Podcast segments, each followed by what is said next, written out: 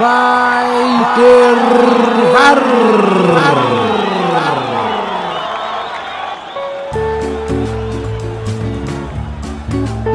Quatro visões do mesmo jogo.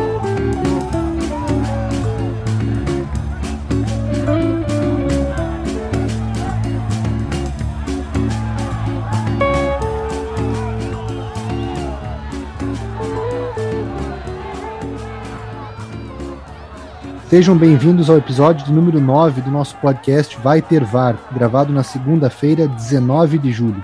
Eu sou o Thiago Nasser Timner e estou aqui com os meus amigos Bruno Torres. Boa noite a todos. Caio Germani. Boa noite, boa noite a todos, boa noite, amigos. E Gustavo Botelho. Boa noite, gente, boa noite, amigos. Lembrando a todos que esse episódio, assim como os demais, estará disponível nas principais plataformas agregadoras de podcast. Além de nos ouvir, é muito importante que você nos siga e compartilhe o nosso trabalho com seus familiares, amigos e quem mais for amante de futebol. Nesse primeiro bloco, então, iremos comentar os resultados dos jogos de ida das oitavas de final da Libertadores e também os resultados desses times na 12ª rodada do Campeonato Brasileiro. Um dado interessante para introduzirmos o assunto Libertadores. Nos campeonatos internacionais realizados na semana passada, Libertadores e Sul-Americana, os times brasileiros não tiveram nenhuma derrota. Foram sete vitórias e três empates, sendo que apenas dois times jogaram em casa nas partidas de ida. Vale a nota de que os brasileiros, apesar dos placares favoráveis, não apresentaram um futebol tão superior, visto o menor número de finalização dos brasileiros, exceto nos jogos do Fluminense e do São Paulo. Além de que, em situações em que o VAR precisou agir, as marcações acabaram favorecendo os times brasileiros. Seria por causa da nossa gentileza e hospitalidade em receber a Copa América? Então vamos começar com o futebol carioca, começar falando sobre o Flamengo. Após ter abusado da sorte com uma atuação bastante inferior a que nos acostumamos a assistir, inclusive com o abandono daquele futebol ofensivo e técnico em detrimento de menos posse de bola e proteção defensiva, mesmo que essa, essa atuação tenha resultado em vitória na Argentina, 1 a 0 sobre Defensa e Justiça na quarta-feira. O Flamengo, no final de semana pelo Brasileiro, foi a Salvador, enfrentou o Bahia e venceu de maneira convincente e avassaladora por 5 a 0, com direito a três gols do Gabigol e um gol do Pedro, que é o suplente direto do Gabigol. Jesus, és tu? Para quem ficou desconfi desconfiado após a superioridade técnica e tática do Defensa e Justiça no meio da semana, a exemplificar, essa foi a segunda partida em que o Diego Alves mais trabalhou na sua trajetória rubro-negra. E o Flamengo, apesar dessa desconfiança, mostrou por que ele ser considerado o melhor time do Brasil e favorito ao tricampeonato brasileiro. Brunão, você me disse na quarta-feira à noite que fazia tempo que você não assistia um jogo tão ruim e com uma postura tão retranqueira por parte do Flamengo. Primeiro, eu queria que você situasse o nosso ouvinte e tentasse explicar quais foram as diferenças táticas e de postura entre os jogos de quarta-feira e o jogo de domingo. Fala, Tiagão. Fala, amigos. Tiago, duas coisas me chamaram a atenção. A primeira, acho que o Defesa e Justiça tem um técnico muito bom, que sabe estudar time brasileiro e sabe ler o Flamengo como ninguém, já eliminou a gente ano passado, pode ter sido um fator.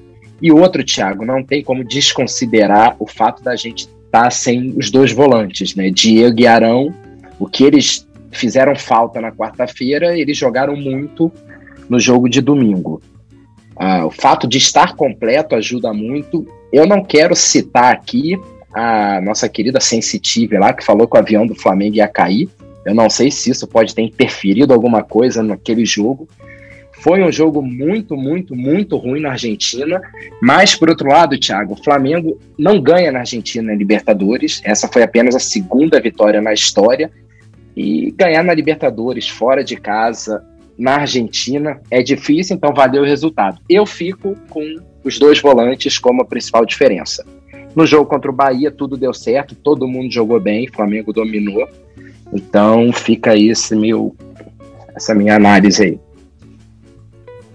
Eu não sei se todos vocês concordam, mas o, Renato me parece um treinador mais gestor de grupo, mais boleiro do que um estrategista, né, do que um inovador tático. Então acho que o Renato vai procurar fazer o mínimo no sentido de manter as características dos jogadores e permitir com que eles próprios se adaptem em campo, né? Segundo, Bruno, qual que é a tua expectativa para o jogo de volta contra o Defensa e Justiça na quarta-feira, no Mané Garrincha? E além disso, fala um pouquinho sobre a volta do público, como que vão ser os protocolos de segurança. Thiago, acho que o que eu mais estou esperando é o público. Acho que esse time merecia jogar com público, ok. Tirando a pandemia, tirando, tem gente que é a favor, contra, mas é legal ver público assim. Eu sempre citava aqui na Eurocopa o quanto isso faz diferença. Ah, o Flamengo, o Flamengo não, né? A Comembol adotou que o estádio vai ser dividido em dois. De um lado fica quem já está 100% vacinado, né, com as duas doses ou com a Janssen, e do outro lado vai ter que apresentar é, teste PCR negativo nas últimas 48 horas. Então, estão prevendo aí 18 mil pessoas, uma média entre 150 e 500 reais, vai dar uma boa renda, né? A gente deve estar falando de uns 3, 4 milhões. E quando os outros times do Brasil inteiro quebrados verem entrando 4 milhões, acho que a pressão para a volta de público do Campeonato Brasileiro vai ser muito grande. É importante ter um pontapé. Assim, eu sei que meus amigos médicos são totalmente contra a volta de público, mas a partir do momento que Rio de Janeiro está tudo aberto, show, cara, shopping, não liberar estádio, sendo que teve dois jogos no mesmo estádio que eles não liberam, fica uma sensação estranha. Então, acho legal, acho que o público vai fazer toda a diferença. E sobre o jogo em si, Thiago, perigoso, Libertadores é guerra. Esse jogo é muito importante para as pretensões do Flamengo no ano, né? Não pode nem pensar em não classificar. Eu acho um jogo muito difícil. Eu acho que o, o BKSS é um treinador muito bom. O time é bem estruturado, perdeu jogadores importantes durante a pausa para a Copa América. E vale lembrar que o Defensa e Justiça veio ao Brasil em duas oportunidades esse ano e venceu seus dois jogos, né? Ganhou do Palmeiras na fase de grupos da Libertadores e também ganhou do Palmeiras na final da Recopa Sul-Americana. Gustavão, qual é a tua opinião sobre a volta do, do público aos estádios? Você acha que é a hora de voltar? Ou então, não sendo a hora de voltar, você acha que é pelo menos hora da gente começar a planejar essa volta? Porque tem que ser uma coisa gradual, né? Não dá pra gente abrir os portões do estádio de hoje para amanhã. Então acho que talvez valha a pena, pelo menos, a gente começar a debater esse assunto.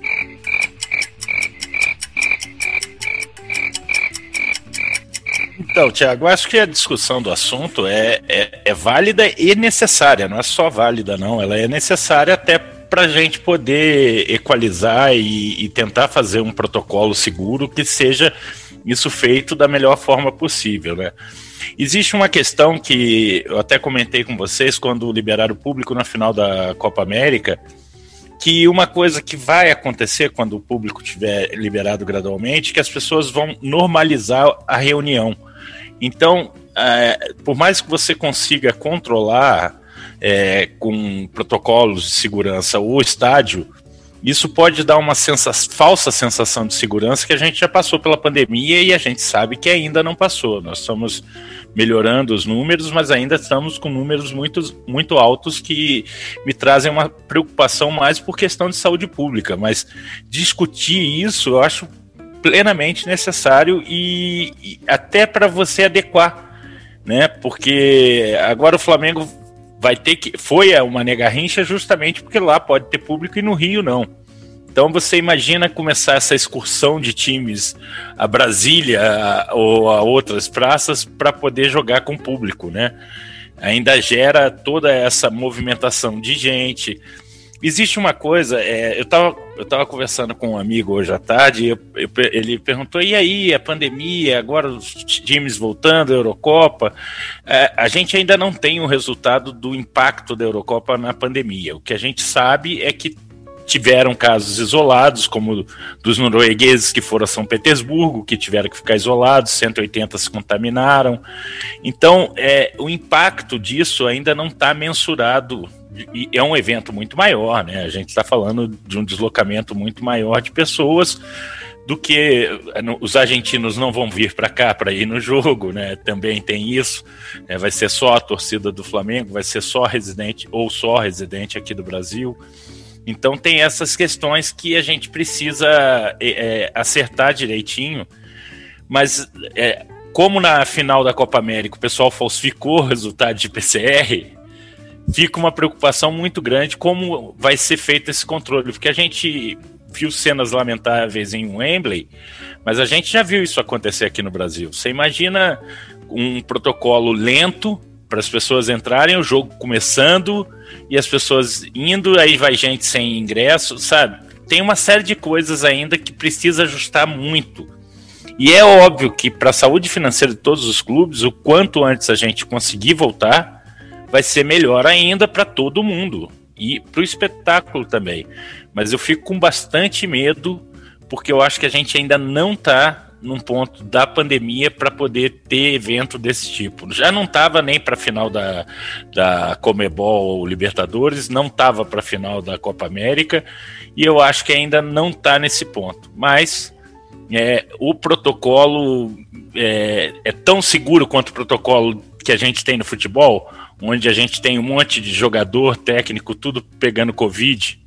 É essa segurança que a gente vai ter, esse cuidado que a gente vai ter. Então, acho que discutir e, e, conversar sobre isso é fundamental. Agora, ponto de ter gente no estádio eu não vejo ainda não. Ô, Gustavão, se a gente está no Brasil, né? O que vai ter em volta do estádio PCR negativo eu compro, hein? PCR negativo eu compro, hein? Ingresso mais, mais comprovante na minha mão é 200, hein? Ingresso e PCR é 100. Brasil, Brasil. Ai, ai. E, e, como impressiona a, a, maneira que o Gabigol é mal escalado na seleção, né? Veja, ontem foi o primeiro jogo dele no campeonato, fez três gols, e com esses três gols contra o Bahia, ele chegou à marca de 18 gols em 17 partidas disputadas. Algo impressionante para os parâmetros brasileiros, né? E não bastasse isso, com a média alta de gols que ele tem desde 2019, ele ultrapassou o Bebeto e está atrás só do Zico, com 135 gols, o Zico, lógico, ele com 42, na competição em questão, que é o Campeonato Brasileiro. E já que eu toquei no assunto seleção, indiscutível o quanto o Flamengo foi prejudicado quando perdeu Isla, Everton Ribeiro, Rascaeta e Gabriel, né? Os quatro mudam a cara do time quando entram em campo e ontem foi a primeira vez que o Flamengo pôde contar com os quatro juntos em campo no Brasileirão. Bom, com a vitória contra o Bahia, o Flamengo subiu para a sexta colocação, tem 18 pontos e dois jogos a menos, vale a gente lembrar. Como já falado, na quarta-feira à noite, dia 21 de julho, o Flamengo recebe o Defensa e Justiça em Brasília pela partida de volta das oitavas de final. E no domingo, 25 de julho, recebe o São Paulo no Maracanã pela 13ª rodada do Brasileirão. Sequer Jorge Jesus conseguiu vencer o São Paulo na campanha do título de 2019. Rodando, Fluminense então. Mantendo a invencibilidade fora de casa na Libertadores, o Fluminense não tomou conhecimento do Cerro Portenho e venceu por 2 a 0 em Assunção na terça-feira à noite.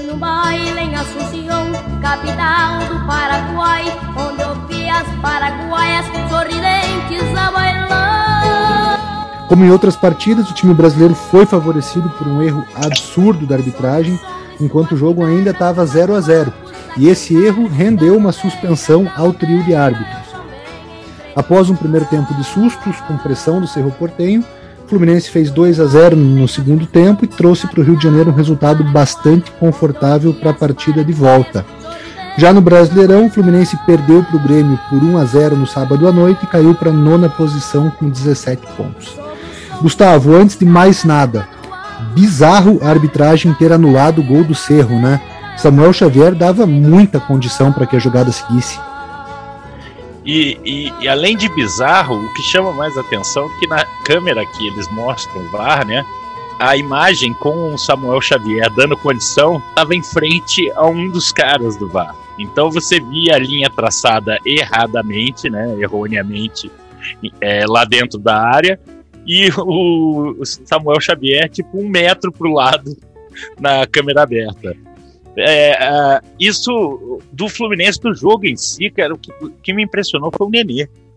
O que o Nenê jogou nesse jogo, um cara que hoje completou 40 anos, né? É, é impressionante. E para esse time do Fluminense, a gente já tinha até comentado isso uma outra vez, é um cara que é capaz de segurar essa molecada boa do Fluminense que vem subindo, né? O Fluminense jogou muito melhor que o Cerro, apesar desse erro, né? Ah, é outro jogo. Olha, eu acho que o Fluminense ganharia esse jogo de qualquer maneira, mesmo com esse gol. É óbvio que aí é futurologia avançada, né?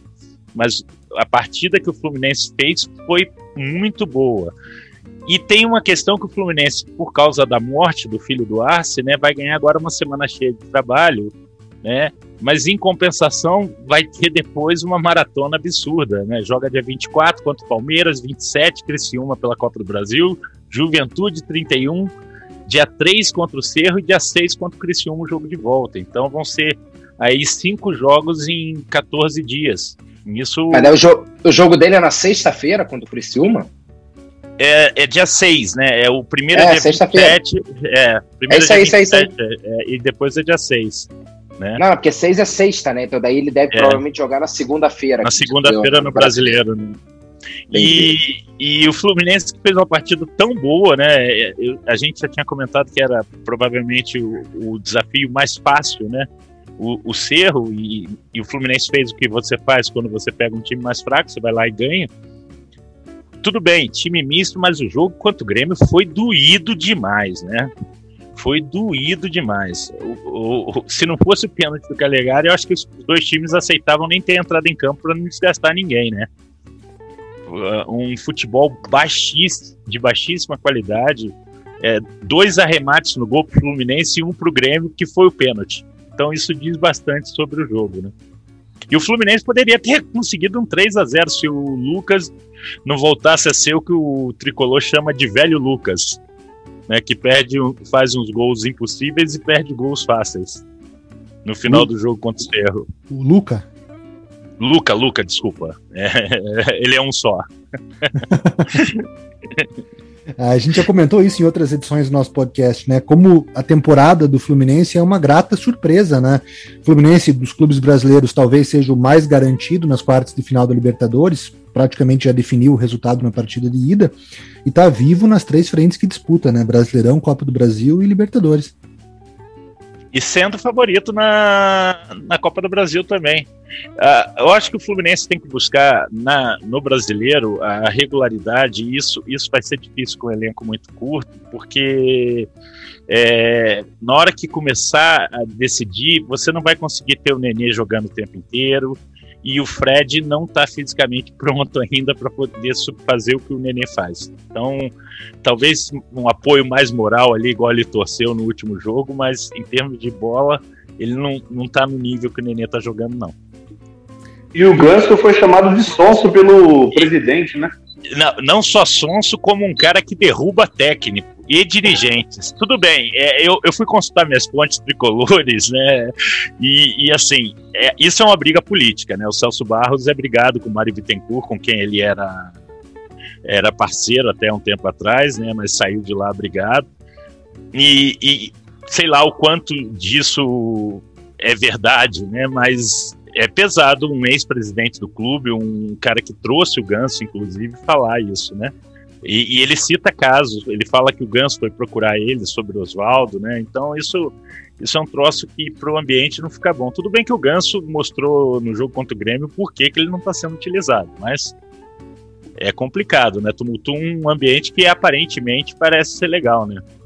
É, o Ganso é um desperdício de talento, né, cara? Ele sabe jogar futebol, ele tem noção de passe, mas é um desperdício de talento, não mostrou que veio no Fluminense até hoje. E ao contrário do Nenê, bom, o Nenê é um cara de 40 anos, a gente, tem, a gente tende a comparar o Ganso com o Nenê, mas tem uma diferença de 8 anos aí, né? Um tem 40, o outro tem 32. A diferença é que o Ganso, quando ele entra, ele não entende a posição dele de reserva e não contribui com o time, né? Diferente do Nenê, que está assimilando, que já está entrando numa fase, que mais tem a contribuir tendo a figura dele e nos momentos que entra do que qualquer outra coisa. Parece que o Ganso não, não assimilou isso. Talvez por ser um cara é, jovem, eu, lógico. E o Nenê tem uma coisa que o nosso amigo do Império do Mal não sabe há muito tempo o que, que é, que é ele bate falta, né? Ele é, o, Nenê, o, Nenê, o Nenê é um repelente a título, né? 40 anos e ele tem um francês e um carioca. Vá não gostar de título assim lá longe, né? Jogou no time certo, né? Não gostar de título e Nenê, tudo a ver, né?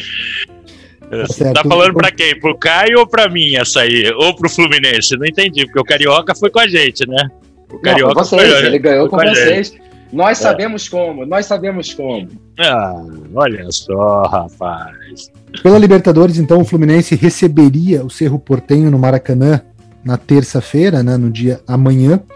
Mas o jogo foi adiado para o dia 3 de agosto devido ao falecimento do filho do treinador paraguaio Arce, num acidente automobilístico no Paraguai. Para o jogo de volta, o Fluminense pode perder até por um gol de diferença que se classifica, e pelo brasileiro, vai a São Paulo enfrentar o Palmeiras no sábado à noite. Então, passando nossa pauta para o futebol paulista, vamos falar sobre o São Paulo agora. São Paulo desperdiçou a chance de ter saído na frente no confronto com o Racing no Morumbi e agora leva para a Vejaneda apenas um empate em 1 a 1 o que faz com que o São Paulo precise vencer ou então empatar por um placar maior do que o do jogo de ida. A impressão que eu tive é que o resultado, mesmo sendo no Morumbi, ainda acabou sendo bom para o São Paulo, porque o Racing teve uma superioridade relativa no segundo tempo. Caio, mais uma vez sai um jogador machucado durante uma partida, dessa vez o Éder. É impressionante isso. Não sei se você fez as contas, mas o São Paulo precisou enfrentar o Racing, um time encardido, com seis pratas da casa. E o Crespo precisou, ao longo do jogo, colocar mais três moleques. Se isso não impacta na produtividade do time, mas impacta na experiência, impacta na casca que o time tem que ter para enfrentar um adversário tão qualificado, né? Qual que é a tua expectativa para o jogo de volta? Você acha que caso o São Paulo seja eliminado, pode e até deve sobrar para o Crespo ou não? Bom, Thiago, eu acho, né? Já tinha comentado com vocês, eu acho que o Crespo não, não, não será demitido de São Paulo assim tão cedo. Até na entrevista pós-jogo agora de sábado, ele, ele disse que sabe de todas as dificuldades, das cobranças que que ele ia enfrentar, ele, ele conhecia a realidade financeira do São Paulo. Então, eu acho muito difícil que, que ele abandone o barco ou que ele seja abandonado pelo presidente. É, eu acho que ele tem, tem, tem seus méritos, também tem seus erros, mas é mais uma vez um bater, bater na mesma tecla de, de dizer que a preparação física do São Paulo está péssima, o departamento médico está em débito com, com, com o Crespo, com a torcida do São Paulo. Todo mundo, todo mundo no São Paulo teve acho que um problema na coxa durante a temporada. Então fica muito difícil trabalhar dessa forma, né? A gente já perdeu o Daniel Alves pela seleção. A gente tem no estaleiro aí, temos o Rigoni, temos o Miranda, nós temos o Berício, que ficou machucado por um bom tempo, parece que não readquiriu a forma física para jogar nem 70 minutos, porque só entra no segundo tempo. Então fica muito complicado, né? O Crespo também, ele não, não é milagreiro. Quando você tem um jogo de oitavas de, oitavas de final de uma Libertadores, jogando contra um time argentino experiente, e você tem que colocar nove meninos em campo, sem experiência de, de Libertadores, fica um pouco complicado. E falando em Daniel Alves, enquanto o, São Paulo tem dois, duas vitórias em 12 partidas no Brasileirão e tem um jogo dificílimo pela frente contra o Racing, Daniel Alves lá no avião, fazendo gracinha, fantasiado de comissário de bordo, totalmente alheio à fase pelo qual o time dele, porque ele diz ser tricolor, vem passando. É, é de irritar, né? E eu que não sou São Paulino, imagine para quem é São Paulino. Pelo Brasileirão, São Paulo perdeu para o Fortaleza no Morumbi sábado à noite por 1 a 0 e desceu uma posição na tabela de classificação. Agora é o 15 com 11 pontos e volta a flertar com a zona de rebaixamento. Vitória justa do Fortaleza, né, Caião? Parece que foi um time mais coeso, administrou melhor a posse de bola, levou mais perigo à meta do Volpe do que o São Paulo levou à meta do, do Felipe Alves. Não, concordo. Acho que o São Paulo não, não apresentou um bom futebol mais uma vez falar do São Paulo ultimamente está sendo muito fácil, né? São Paulo não vem apresentando um bom futebol desde que ganhou o Campeonato Paulista. Finalizamos o torneio como campeões, depois disso o time se desfez. É, o São Paulo não vem encontrando a forma de jogar, não consegue repetir a, as boas atuações. É, porque o São Paulo no Campeonato Paulista, ainda no, nessa primeira parte da temporada, ainda conseguia manter até um padrão né, de jogo quando jogava com um time misto, um time reserva. Não consegue, né? Agora o São Paulo já não tem conseguido manter esse padrão de atuação, está bem complicado. São Paulo vai ter que reagir. Na Libertadores, acredito que vai ser um jogo muito complicado amanhã. Não, não acho que esteja já eliminado, apesar de achar que as chances diminuíram bastante. Acho que vai ser um jogo bem picado, bem truncado.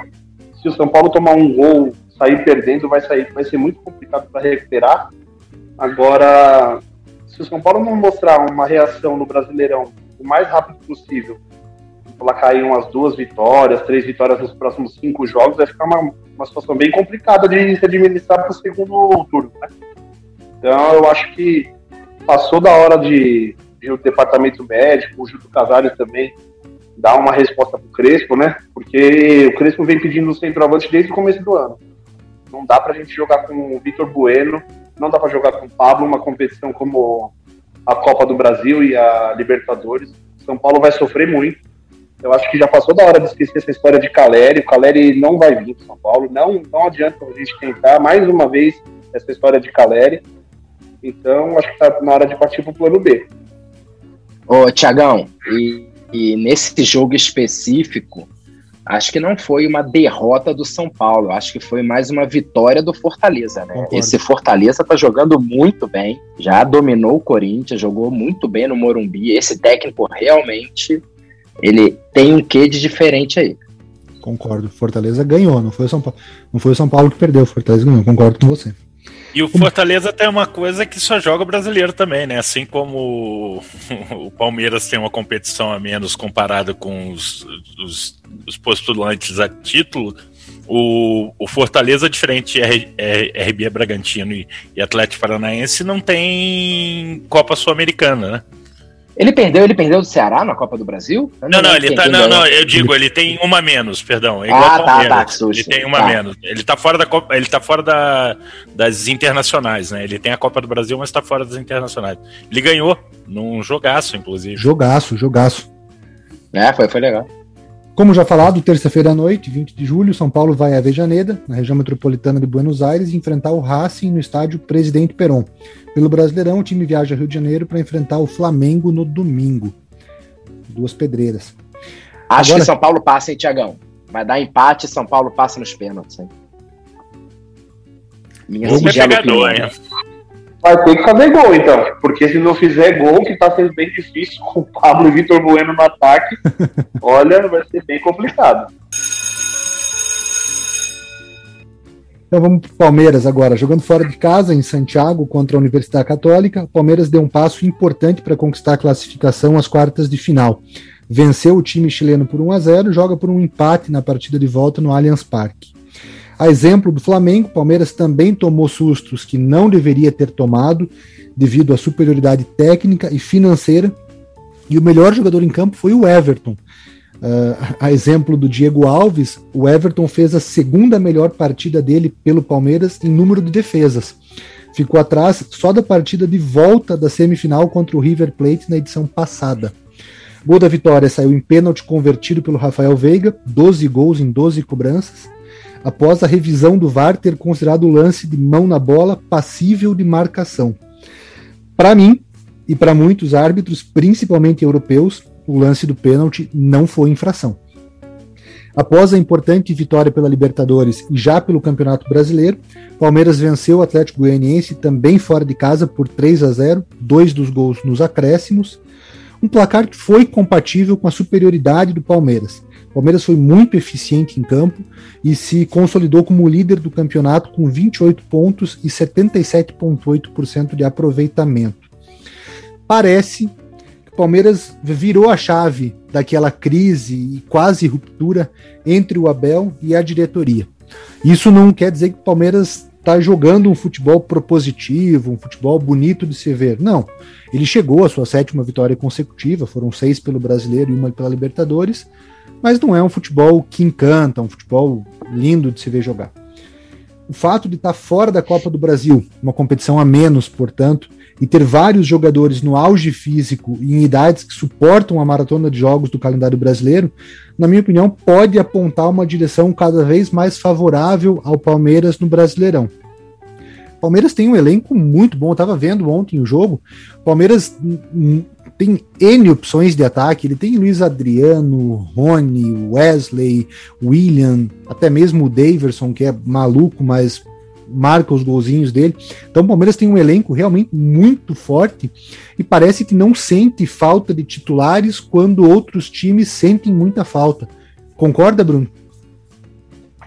Cara, concordo. O elenco do Palmeiras a gente sempre falou que é muito bom. Eu acho que assim, tem vários jogadores nota 7, 8. Não tem aqueles nota 9, 10, mas saiu um, entra outro, você não, não sente muito. Não sente, né? Saiu hoje, não, mas saiu hoje uma notícia que eles venderam para Roma o, Vin, o Vidia, né? E vinha. esse é um que não vinha, vinha. É, que, é, que não tem reserva, né? Assim, é uma das posições que o Palmeiras já não tinha um reserva à mesma altura. Então, é um isso buraco pode enorme entre o Vinha é. e o, o Vitor, Vitor Luiz, né? É, e aí isso eu acho que pode prejudicar. Mas o Palmeiras é isso, Thiago. Sempre jogou pragmático, ganha. E se continuar nessa atuada, ele, Atlético Mineiro e Flamengo vão disputar o título, como a gente já tem falado desde a primeira rodada. Né? O melhor time do brasileiro, para mim, é sem dúvidas o Flamengo. Mas quando a pergunta é de melhor elenco, eu confesso que eu fico um pouco em dúvida, porque eu acho que talvez o, o Palmeiras, o, o, exemplo que você deu é muito bom. Talvez os jogadores do Palmeiras sejam nota 7, mas eles têm uma, uma dispersão muito pequena, né? São todos nota 7, né? Enquanto talvez o Flamengo tenha os titulares nota 9, 10 e os reservas fiquem ali nota 5, 6. Então acho que o Palmeiras ele dispersa menos. Concorda, Gustavo? Não, não, você tá. Não, eu concordo, Thiago. Só para finalizar, eu concordo demais com você, tanto que na Copa América eles sentiram menos que o Flamengo, né? Sim, o Flamengo perderam. perdeu o Everton Ribeiro, a Rascaeta acabou, a gente. E eles perderam muito mal. Perderam o Everton, perderam o Gustavo Gomes, enfim, e mesmo assim eles venceram os jogos que eles tinham, né?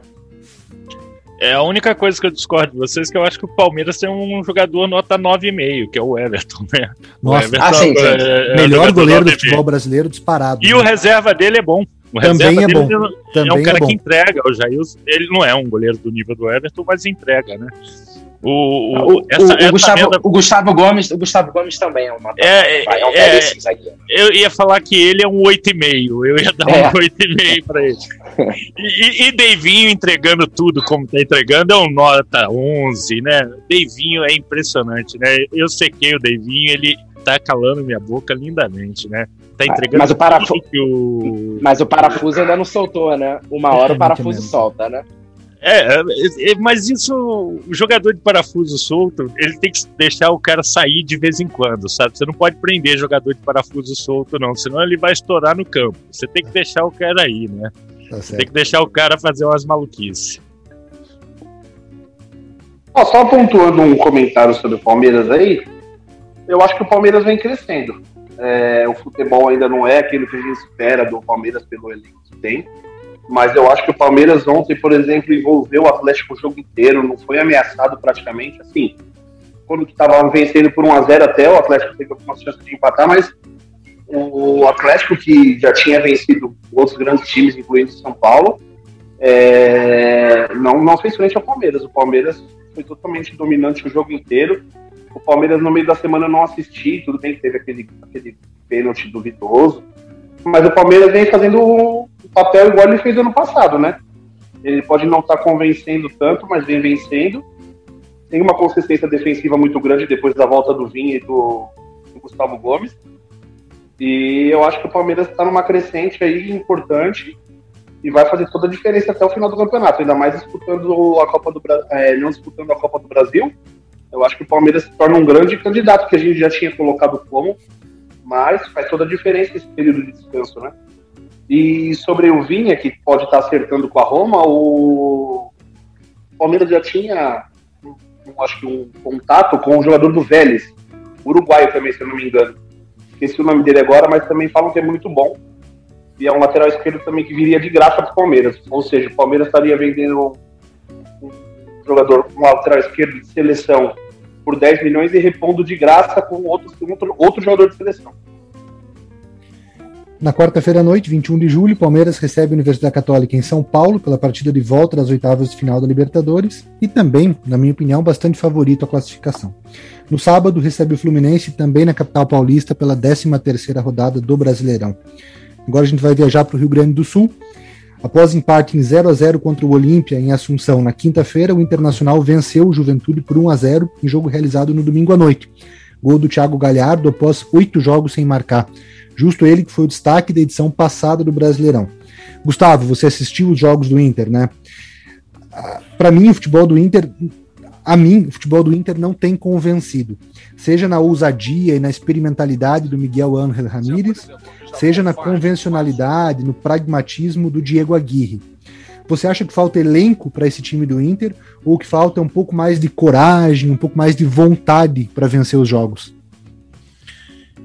Eu acho que falta é qualidade no trabalho mesmo, Thiago, porque é, é, um trabalho que começou agora, né? Se falar, a gente fala sempre que ninguém treina, o Aguirre pegou o bonde andando, né? É, e, e ele é um, um técnico que gosta de jogar de uma forma totalmente diferente do que era proposto pelo Ramírez, né?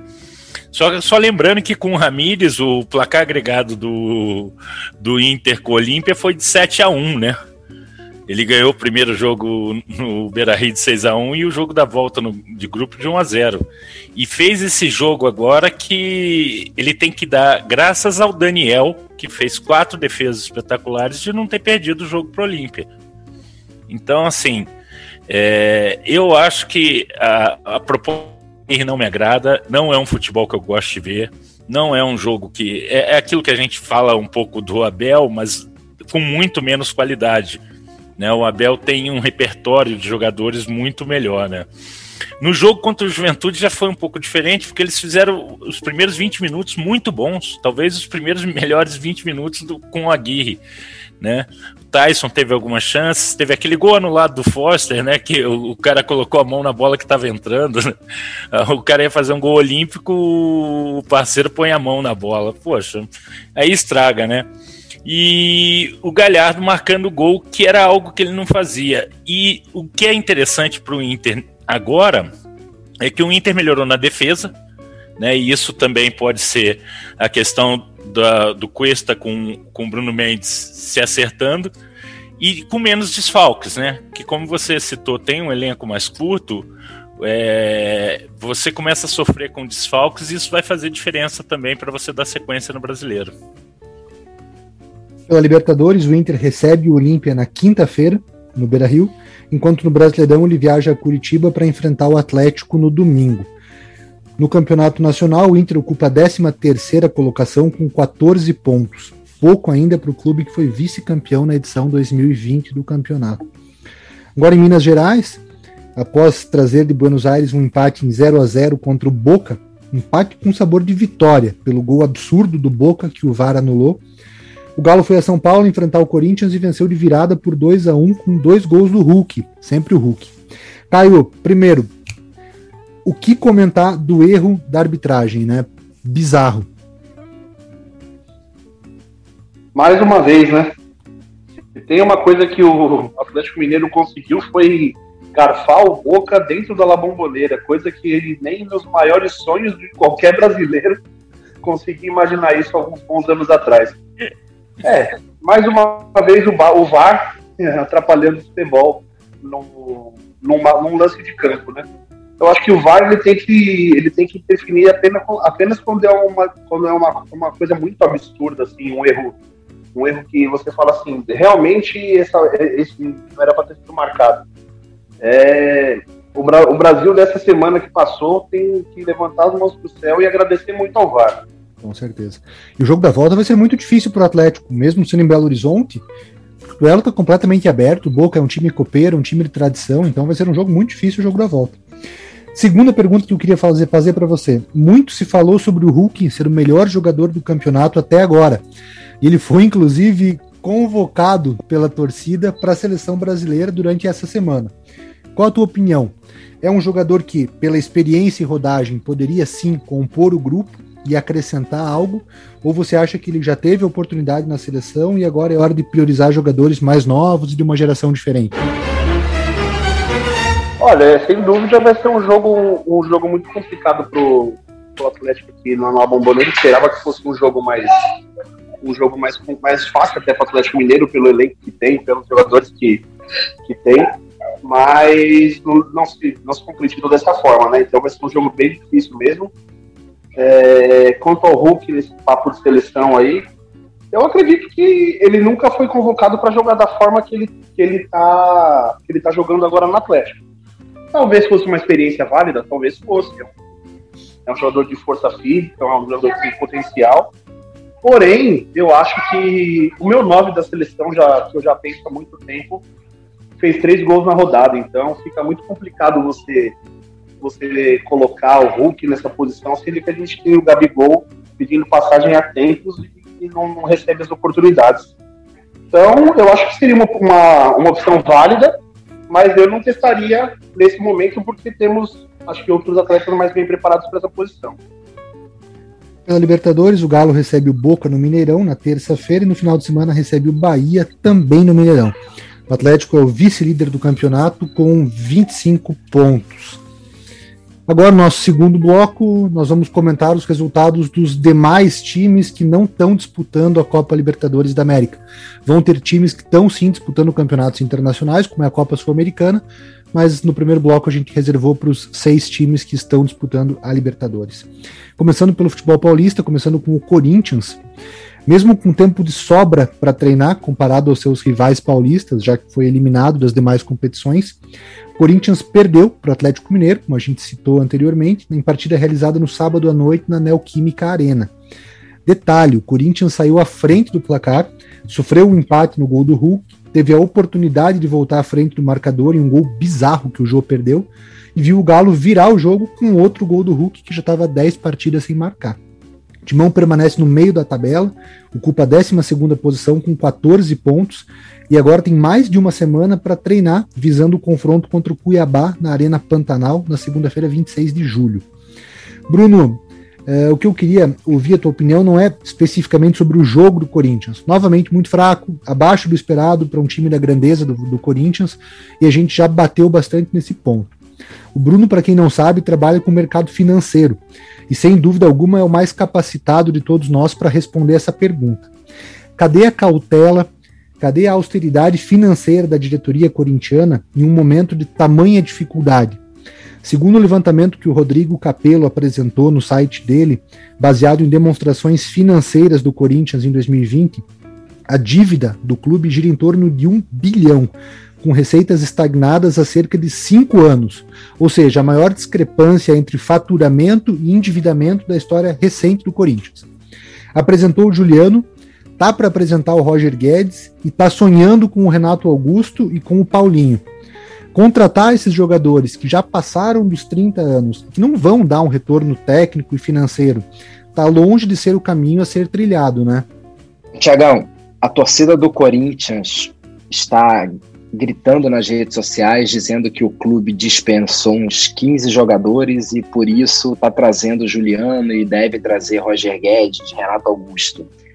O que o Corinthians não está entendendo é que essa atitude o deixa muito mais próximo de um Cruzeiro do que ele imagina. Tá? O Corinthians tem que entender que quando você tem uma dívida de um bilhão fora um estádio, você enxuga a sua folha para pagar a dívida, não para você tira daqui e coloca de outro lado. O Corinthians, ele trazendo esses jogadores, ele vai continuar tendo prejuízo, os juros vão continuar comendo, a dívida vai continuar aumentando, a não ser, Thiago, que esse dinheiro venha de algum empresário, de alguém que a gente não sabe. Só que esses dinheiros obscuros, eles costumam custar mais caro lá na frente. Então o Corinthians tem que tomar cuidado, porque diferente do Flamengo, eu gosto de brincar que todo mundo quer ser o Flamengo de 2019, mas ninguém quer ser o Flamengo de 2014. Diferente do que aconteceu na época do Flamengo, o Flamengo conseguiu renegociar sua dívida, o Flamengo tinha a força da torcida, tinha o estádio, coisa que o Corinthians não tem, porque todo o dinheiro da bilheteria ele tem que deixar no estádio para pagar o Corinthians vai ficar acumulando juros e juros e juros e a dívida vai ficando cada vez mais impagável. Eu não sei como eles acham que vão diminuir um bilhão do nada. Não é contratando jogadores de 30 anos ou mais sem poder de revenda. E é um risco, né, Thiago? Você trocar 15 por 1, você não sabe o que pode acontecer com o Juliano. Ok, o Hulk deu muito certo, mas o Juliano pode não dar muito certo, pode se machucar eu acho que o Corinthians está usando uma tática errada, que é a tática do Cruzeiro, que ele está mirando, pô, eu não posso cair, se eu cair eu vou perder 100, 200 milhões de receita aí, e achando que vai ficar, ou quem sabe ganhar um título, que esse ano eu já acho impossível, né, porque ele só está disputando o brasileiro. É muito risco, Thiago. Eu abriria o olho se eu fosse corintiano. O corintiano fica bravo, acha que está certo, tem que contratar, são movidos à paixão, mas historicamente, quem tem mais receita, quem tem mais lucro é o que está ganhando os campeonatos brasileiros. Não é à toa que Flamengo e Palmeiras vão continuar ganhando todos os torneios. Só um último aviso para os corintianos: eles acham que podem contratar esse ano, mas Flamengo e Palmeiras não contrataram. E teoricamente são os times mais ricos. Então, provavelmente são os times que vão sair mais fortes dessa pandemia. Bruno, aproveitando a tua expertise no assunto financeiro, um dos, dos temas que o Crespo levantou no discurso dele, foi um discurso bem longo, quase 10 minutos, foi também a questão financeira do São Paulo. Ele não falou claramente que o São Paulo está quebrado, até porque eu imagino que não esteja quebrado, mas ele falou que o time tem algumas dificuldades financeiras e que é um momento muito mais de sanear do que de sair por aí contratando e brigando por títulos. O que, que você tem a falar das finanças do São Paulo? Tiagão, o último balanço que o Capelo até analisou brilhantemente foi assustador. O São Paulo aumentou demais a sua dívida. O São Paulo não poderia ter gasto o que ele gastou em Rigoni, contratando, acho que gastou 15 milhões ou 20 milhões no Orejuela, que nem entra. Então, assim, o São outro que a princípio essa diretoria é melhor que a anterior, mas ela não cortou o que tinha que cortar. Ela precisa vender jogadores. Se não vender nessa janela, vai se complicar e muito. Precisa ganhar títulos como Libertadores e Copa do Brasil. Libertadores já está ameaçado. Brasileirão esquece, é, vai ter que correr muito para pegar uma Libertadores. Eu também estou preocupado, Thiago. Eu acho que esses times ou tem algum movimento com essa lei do com essa lei de clube empresa, tem algum movimento muito estranho para que esses times estejam gastando sem pensar no amanhã, ou é muita irresponsabilidade. É, a gente conversou aquela vez, o Gustavo tocou num ponto, nosso grupo interno, se eu não estou enganado, o Flamengo é o único onde os dirigentes são responsáveis se cometerem algum desses crimes aí de endividar mais o clube. Eu acho que todo time brasileiro tinha que fazer isso. Porque senão o futebol brasileiro vai para um caminho sem volta. E morreu. É, e, e, e, eu acho isso que você colocou é importante, Bruno, porque enquanto não tiver isso, vai ter esse tipo de gente que usa por projeto pessoal político ou, ou ganho financeiro o clube como sua, seu parque de diversões e depois sai de lá como se não tivesse nada acontecido, livre, leve, solto, enquanto a torcida sofre, os dirigentes que assumem depois sofrem, os, os trabalhadores sofrem, né, porque não recebem o, o salário. Então, essa mudança que o Flamengo fez de responsabilizar o, o dirigente pelo gasto, ela deveria existir no Brasil como projeto de lei. Como projeto de lei, eu acho que deveria ser algo até acima. Então, assim, você quer participar do refis, você quer participar da coisa, você vai ter que mudar seu estatuto porque senão a gente vai ficar nesse ciclo maluco aí de entra dirigente, faz o que o Leco fez no, no São Paulo e sai impune. Ô, Gustavão, ô, Gustavão, é só para só os nossos ouvintes entenderem o que eu estou dizendo, não é por acaso que Bahia, Ceará, Atlético Paranaense, Bragantino e Fortaleza estão entre os dez primeiros, tá? Claro. É porque eles são muito mais bem organizados, os outros times estão afundados em dívida, as pessoas estão recusando ir para esses times e quando estão lá é salário atrasado. Não é à toa que eles, e eles vão continuar aí por vários anos. Acho bom ditos times grandes abrirem o olho, que daqui a pouco pode ser tarde. Tá certo. Então, falando de um deles, o RB Bragantino. Uh, ontem a gente teve uma, um jogo muito interessante, muito bonito de ver. Eu assisti Santos e RB Bragantino, foi um empate em 2 a 2 Foi um jogo aberto entre dois treinadores que propõem o jogo, buscam a vitória, e entre dois times que consequentemente jogam e deixam jogar. No primeiro tempo, quem mandou foi o Bragantino, Santos emparelhou no segundo tempo e foi buscar o empate em duas situações. E teve uma mudança do Fernando Diniz que reflete muito do que a gente fala semanalmente aqui no podcast. Fernando Diniz tirou um defensor e colocou um atacante. E esse atacante fez a jogada do segundo gol já nos acréscimos. Então foi premiado pela coragem dele. O Santos trouxe uma vitória importante sobre o Independiente, na, na Vila Belmiro na quinta-feira, nas oitavas de final da Copa Sul-Americana, e o Bragantino ganhou de 2 a 0 do Independiente del Valle em Quito. Um time muito incômodo para os brasileiros e sem dúvida, na minha opinião, foi o melhor resultado internacional dos times brasileiros nessas oitavas de final. O Santos ainda não venceu fora de casa no Brasileirão, vai a Avejaneda enfrentar o Independiente na quinta-feira e o Bragantino, o único time invicto na competição, talvez com uma tendência de queda, porque vem de quatro empates e uma vitória nos últimos cinco jogos, enfrenta o Independiente Del Valle no Nabia Bichedi, em Bragança Paulista, na quarta-feira, dia 21 de julho. E depois, no domingo, viaja a Fortaleza para enfrentar o Fortaleza. O Del Valle, o Del Valle é tão difícil que caiu o Dome. É. o monte de 5 lá caiu o Dome, rapaz. É. E o, o, Bruno falou disso, desses clubes. Uh, poxa, é difícil falar que são os clubes ditos surpresas, porque os trabalhos já são de longo prazo, né? Eu acompanho o Atlético, aqui não dá pra gente falar que é uma surpresa. Mas o, o RB Bragantino, o Atlético, eles estão usando o elenco mais completo para disputar a Sul-Americana, em detrimento do brasileiro.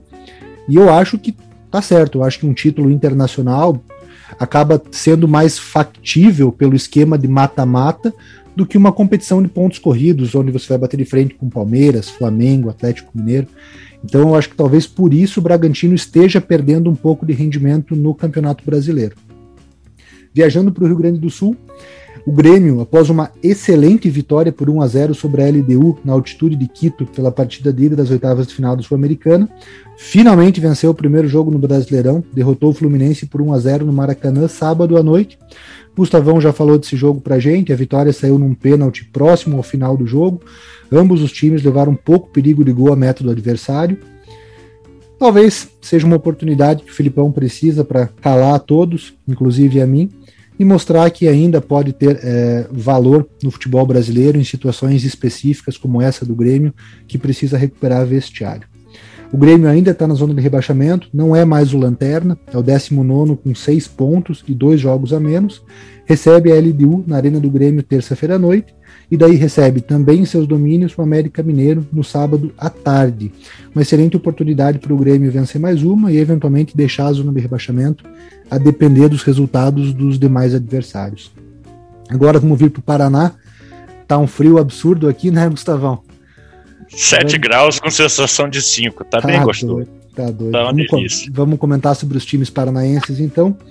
É, o Gustavo vai falar sobre o Atlético, eu vou falar sobre o Curitiba.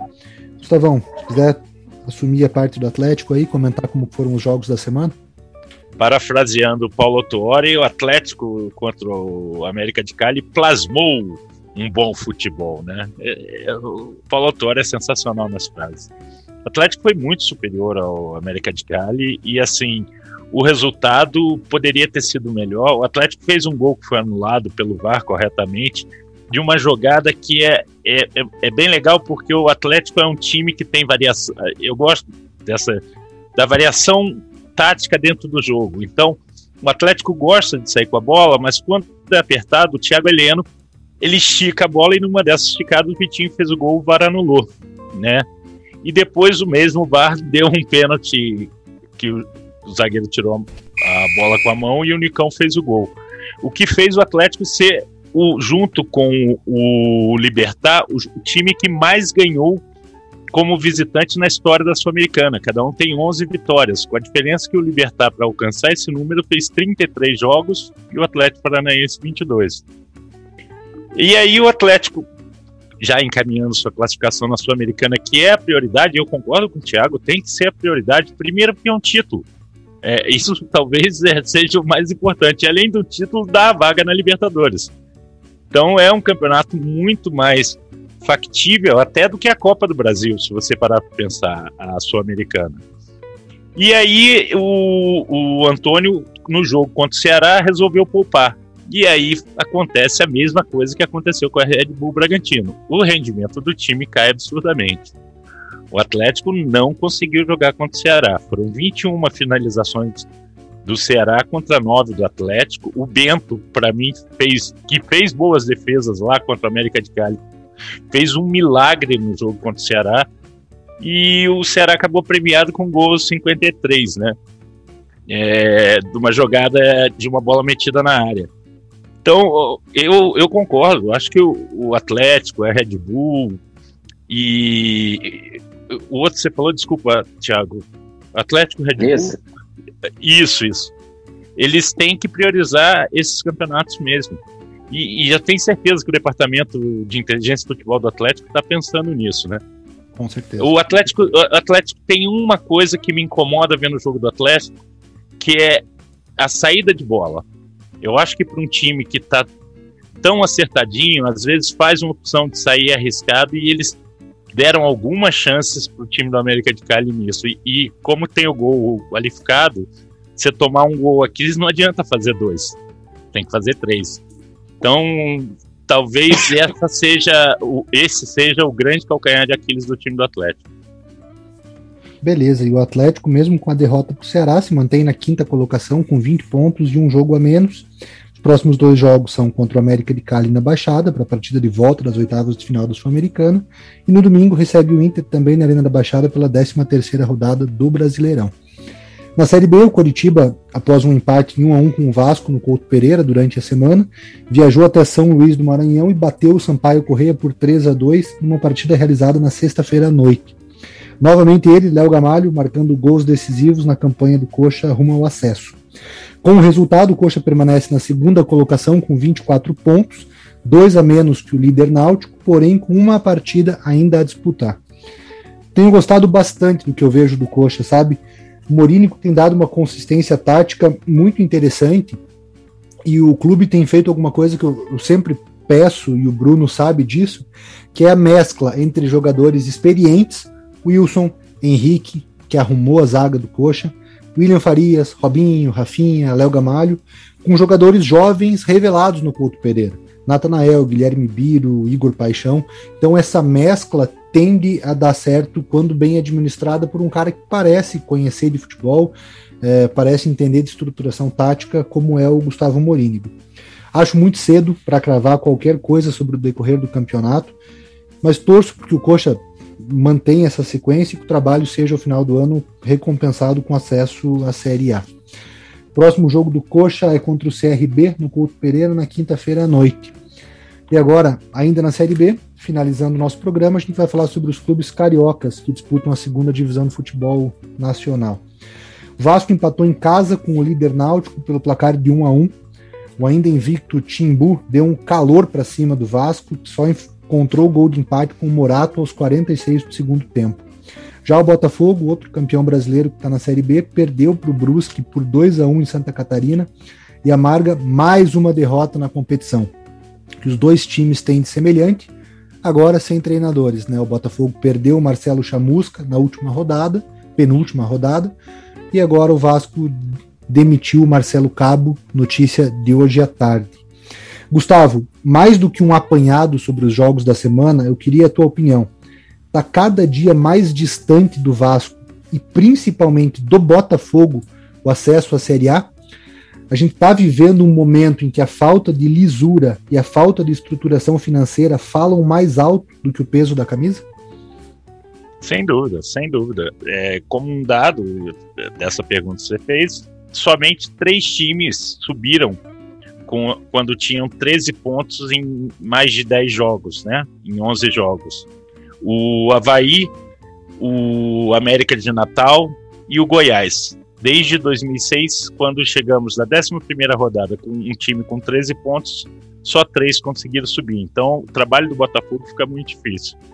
Em comum, esses times, Vasco e Botafogo, além da camisa estarem sem técnico, é que os dois técnicos foram demitidos com um aproveitamento acima de 50%, né? Isso é uma, uma loucura, né? É, Antigamente o cara caía com 40%, 30%. Agora os caras estão caindo. O, o Cabo tinha 56% de aproveitamento. Antes de começar o programa, eu estava vendo a, a resposta do Alexandre Pássaro, que é o diretor de futebol do Vasco. A, a frase, as frases dele são sensacionais. Eu não culpo o Cabo. Nós tínhamos convicção e esperança que o time ia melhorar. A distância do trabalho com que estava apresentando o jogo Gente, se você acredita no cara, se o salário está em dia e você está vendo que o trabalho dele é bom, é óbvio que lá na frente as coisas vão melhorar. Então, ou ele mentiu de um lado, dizendo que ele estava vendo evolução, ou ele mentiu do outro, dizendo que ele acreditava. Porque acreditar ele não acreditava. Se ele acreditasse, o Cabo seria mantido. Eu, particularmente, sempre critiquei o Cabo. Acho que o Vasco não tem padrão de jogo, o cara já estava quatro meses lá, não conseguiu fazer. É, o Vasco foi dominado por um time muito melhor do que ele, que era, o Náutico. é um time superior e merecia ter perdido, foi um resultado injusto. E o Vasco tem uma posição hoje no, no jogo, no Campeonato Brasileiro, melhor do que o futebol que ele apresenta, né? E o Botafogo, quando você fala de camisa, eu acho que está pesando mais para outro lado, Thiago. O Botafogo ele conseguiu tomar virada contra é, o CRB, abrindo é, vantagem e empatando com Londrina e com Cruzeiro. Então o time não consegue nem manter um, o, o, placar quando ele sai na frente, que já é algo muito difícil para os times da Série B fazerem gol. Imagina você tomar virada, né? Então isso fica muito pior. Eu, eu não vejo o Botafogo em condições de subir e o Vasco só se houver uma transformação muito grande, alguma coisa muito espetacular acontecendo tendo em vista o futebol que os times de cima estão jogando, né? Crônica não... de uma morte anunciada. Eu tô segurando, tá aqui, tá eu segurando aqui um exemplar desse livro maravilhoso do Gabriel Garcia Marques. Quem não leu, leia, quase que obrigatório. Crônica de uma morte anunciada. É, eu sempre pego emprestado o nome desse livro porque vale muito para os nossos times brasileiros, né? É a crônica de uma morte anunciada. Demitindo treinadores, não estruturando financeiramente, não valorizando a base, enfim. Na terça-feira, Botafogo recebe o Goiás, outro que demitiu o treinador, Pintado tinha 55% de aproveitamento, também foi demitido. No Engenhão, enquanto o Vasco vai a Maceió enfrentar o CSA na quarta-feira. Amigos, finalizando o nosso programa, gostaria da opinião de cada um de vocês sobre quantos times brasileiros passam na Libertadores e na Sul-Americana. Será que na semana que vem a gente vai estar aqui falando que os nossos 10 representantes se classificaram para as quartas de final? Eu vou dar minha opinião. Eu acho que o São Paulo e o Santos caem. Rapaz, espera aí que eu tenho que abrir aqui, porque agora você me pegou de surpresa. eu tô fazendo a mesma coisa aqui. Caio, quer falar, Caio? Fala antes aí. Tô com o Thiago, eu acho que os dois que tem. Os únicos que têm chance pra, de sair para mim são esses dois também. Eu acho que nenhum dos outros brasileiros corre o risco, não. Santos vai para Vejaneda com 1 a 0 em cima do, do Independiente, é, é pouco. E o São Paulo também vai para Vejaneda, separado ali por 500 metros, né, os dois estádios, e com um empate em 1 a 1 contra o Racing, eu acho que é bem difícil do São Paulo segurar. Eu coloco o Inter ainda com principalmente pelo que eu vi do jogo, tá? Eu acho que o Inter, o futebol do Inter tá muito pobre e 0 a 0 em jogo de ida com gol qualificado, querido. É para você tomar eu... um gol e virar um Deus nos acuda. Ah, e o Olímpia, o Olímpia perdeu muito gol, né? Perdeu, perdeu muito, muito gol. gol. O Nossa Daniel pegou senhora. muito, o Daniel pegou muito. Vamos é, ser sinceros. Ele é, mas... fez três defesas, quatro defesas ah, espetaculares. Mas, te, mas teve aquele, acho que lá no final, o cara cruzou na área. Ali, o, cara, o que, ele quis fazer ali, pelo amor de Deus. É, aquele gol foi incrível. Tiago, então, é uma pergunta difícil, mas para mim não cai ninguém. Todos não cai ninguém. Então você acha que semana que vem a gente vai estar aqui vangloriando os nossos 10 times? Rapaz, o Império do Mal é pachequista, rapaz. O Império do Mal é pachequista, rapaz. Quem diria? Eu aposto que se a gente tivesse, ele ia estar tá falando que, ó, eu acho que cai só o time do Januário. Mas fora isso. Mas fala pra ele, Bruno, isso não é torcida, é achômetro. Se fosse pra torcer, ele tava torcendo pra todo mundo. Não, cair. não, não, não. Amanhã eu vou torcer muito pro Galo cair. Eu acho que o São Paulo poderia cair, são grandes times. Mas não vai cair, não vai cair. O São Paulo, ele cresce demais nessas horas, vocês me cobrem. Eu acho que São Paulo sai na frente, até toma um gol, mas classifica no pênalti. E o Santos, o Diniz, cara, é, o Diniz, a gente tem que ter um programa só pro Diniz aqui, porque é um amor e ódio, a gente critica, mas depois a gente já elogia o futebol, o time dele. O time dele, podem falar o que quiser, mas que tem padrão de jogo, sabe jogar e é gostoso de ver, ninguém discute, né? Eu sempre não, eu amo o Diniz. Né? Eu amo o Diniz no time dos outros. Eu não quero ele nunca no Flamengo, mas que é bom pro time dos outros, que é gostoso de ver jogo, eu concordo. Ô, ô oh, Bruno, só pra falar uma coisa antes. No, nesse time atual do Flamengo, se você botar um cone para treinar, o Flamengo é, só perde o brasileiro se os caras brigarem. Com, esse, com esses 11 titulares do Flamengo, vocês só perdem assim. Mas, Renato, ó, não treinou? Eu acho que só comentando sobre o Diniz, eu acho que o problema do Diniz às vezes é a teimosia para ele entender que ele tá errando. Coisa que ele não tá fazendo o... tanto no Santos. Ele tá aceitando então, mais as mudanças. Mas mesmo assim, ele não pode jogar com o Pará tendo o Madison pedindo passagem no banco, né? Parazinho, respeita o campeão da Libertadores de 2019. O Pará, o Pará tem todo o meu respeito. O Pará tem todo o meu respeito, mas o Madison, o Madison é um jogador mais completo que ele. Hoje. Maravilha, finalizado nossa edição de hoje. A gente agradece todo mundo que está aqui com a gente. A gente pede o nosso like, pede que sigam a gente, estejam sempre ao nosso lado, que a gente vai tentar fornecer o melhor da semana do futebol para vocês. Um grande abraço e até semana que vem. Abraço, amigos. Boa noite e confie nos brasileiros. Boa noite, gente. Confie nos brasileiros na Olimpíada, né? É isso que ele está dizendo. Né?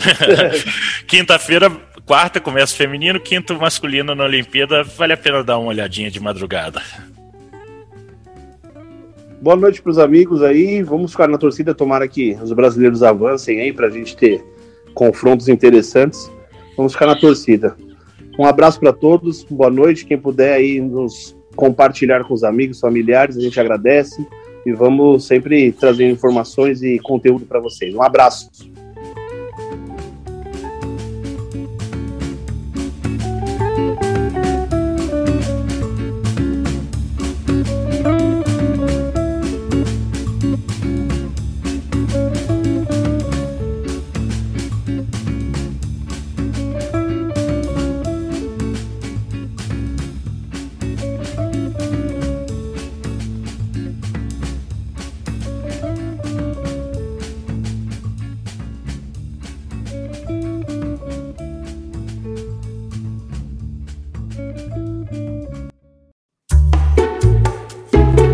Este programa foi produzido pelo Na Pauta Podcast.